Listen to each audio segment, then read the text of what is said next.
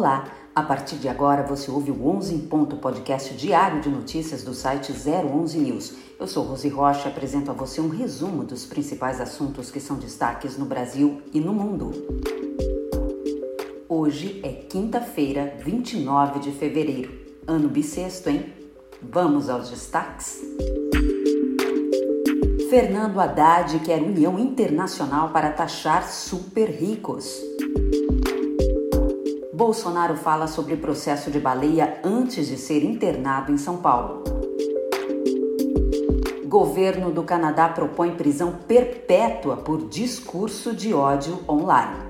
011 News. Informar para formar opinião. O ministro da Fazenda, Fernando Haddad, propôs nesta quarta-feira que os países de todo o mundo se unam para taxar as grandes fortunas. Abre aspas. Precisamos fazer com que os bilionários do mundo paguem a sua justa contribuição em impostos, além de buscar avançar as negociações em andamento na OCDE, Organização para a Cooperação e Desenvolvimento Econômico, e ONU, Organização das Nações Unidas. Acreditamos que uma tributação mínima global sobre a riqueza poderá constituir um terceiro pilar da cooperação tributária internacional. Fecha aspas, defendeu. Haddad disse isso na primeira reunião de ministros de finanças e presidentes de bancos centrais da trilha de finanças do G20. Vale ressaltar que a proposta de Haddad não tem o apoio do Congresso Nacional. Diplomatas e negociadores da Europa citam que a desaceleração econômica nas regiões e o impacto da guerra na Ucrânia e faixa de Gaza são considerados mais importantes entre os países presentes, apenas a França demonstra simpatia pela declaração. Sem o apoio de outros estados, restou ao Brasil solicitar o apoio da pauta de desigualdades. É claro que há uma preocupação com a desigualdade no mundo, mas isso se combate com mais empregos e oportunidades para a população. E certamente taxar as grandes fortunas tem efeito contrário, porque, gente, o rico pode ser tudo, menos burro. E muitas dessas fortunas já estão em paraísos fiscais, nem estão mais no Brasil. Países que fizeram isso tiveram como resultado a fuga de grandes empresas para outros países. Para o cidadão que não entende como funciona a economia e o sistema tributário, é uma ideia maravilhosa, encantadora. É uma tese do socialismo, no sentido de tirar o dinheiro dos ricos para entregar aos pobres um tipo assim, Robin Hood. No fim das contas, isso se traduz, na verdade, em perda de arrecadação para o país. E o tiro sai pela culatra, porque quem tem dinheiro vai embora. E é por isso que essa ideia brilhante sempre fracassa em vários países que tentaram. Na verdade, é uma proposta populista do governo do PT.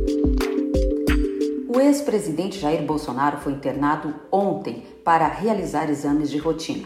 Ele chegou ao Hospital Vila Nova Star em São Paulo e foi recepcionado pelo médico Antônio Macedo, o mesmo médico que participou das cirurgias anteriores de Bolsonaro relacionadas ao atentado com faca sofrido por ele na campanha presidencial em 2018 em Juiz de Fora, Minas Gerais.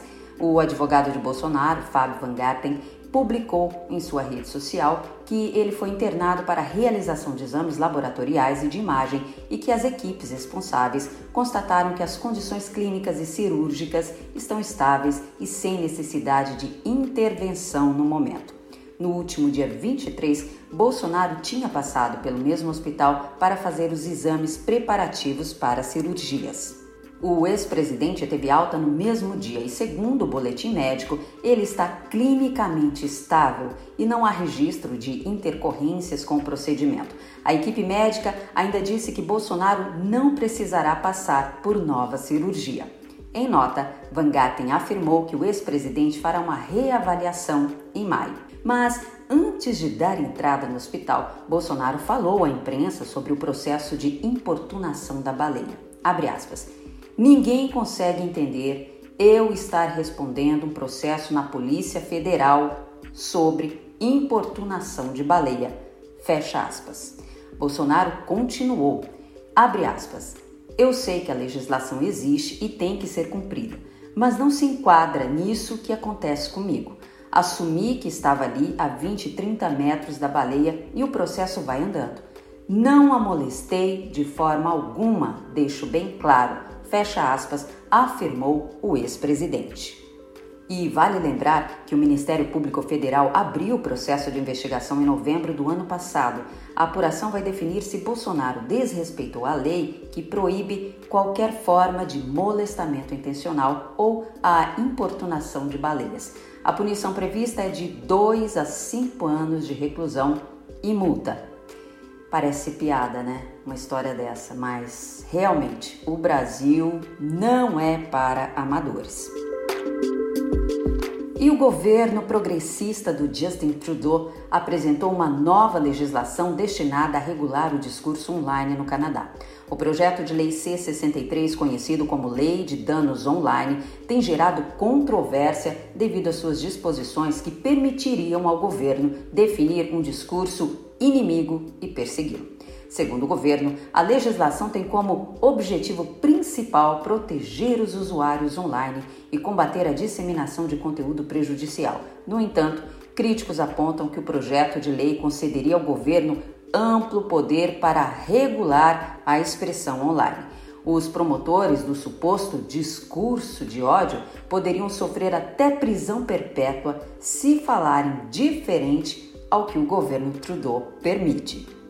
O líder conservador Pierre Poilievre classificou o projeto de lei como um ataque à liberdade de expressão e expressou preocupação com a possibilidade do governo poder definir arbitrariamente o que constitui discurso de ódio. O PL proposto estabeleceria um novo quadro legal e regulatório para a regulação de conteúdo online, bem como a criação de um KISAR de segurança digital para supervisionar sua implementação. A legislação também estabeleceria uma definição legal de ódio no Código Penal e proporcionaria penas mais severas para os crimes de propaganda de ódio existentes. O ministro da Justiça do Canadá defendeu o projeto, argumentando que não mina a liberdade de expressão, mas a fortalece ao fornecer um ambiente online mais seguro para todos os canadenses. Bom, mais um exemplo aí de censura dos caçadores da liberdade de expressão, que logo, logo vai servir de exemplo para a turminha que governa o Brasil. E por hoje é só. O 11 em ponto fica por aqui. Essas e mais notícias você acompanha no site 011 News. Tenham todos uma ótima quinta-feira. Te espero amanhã. Até lá!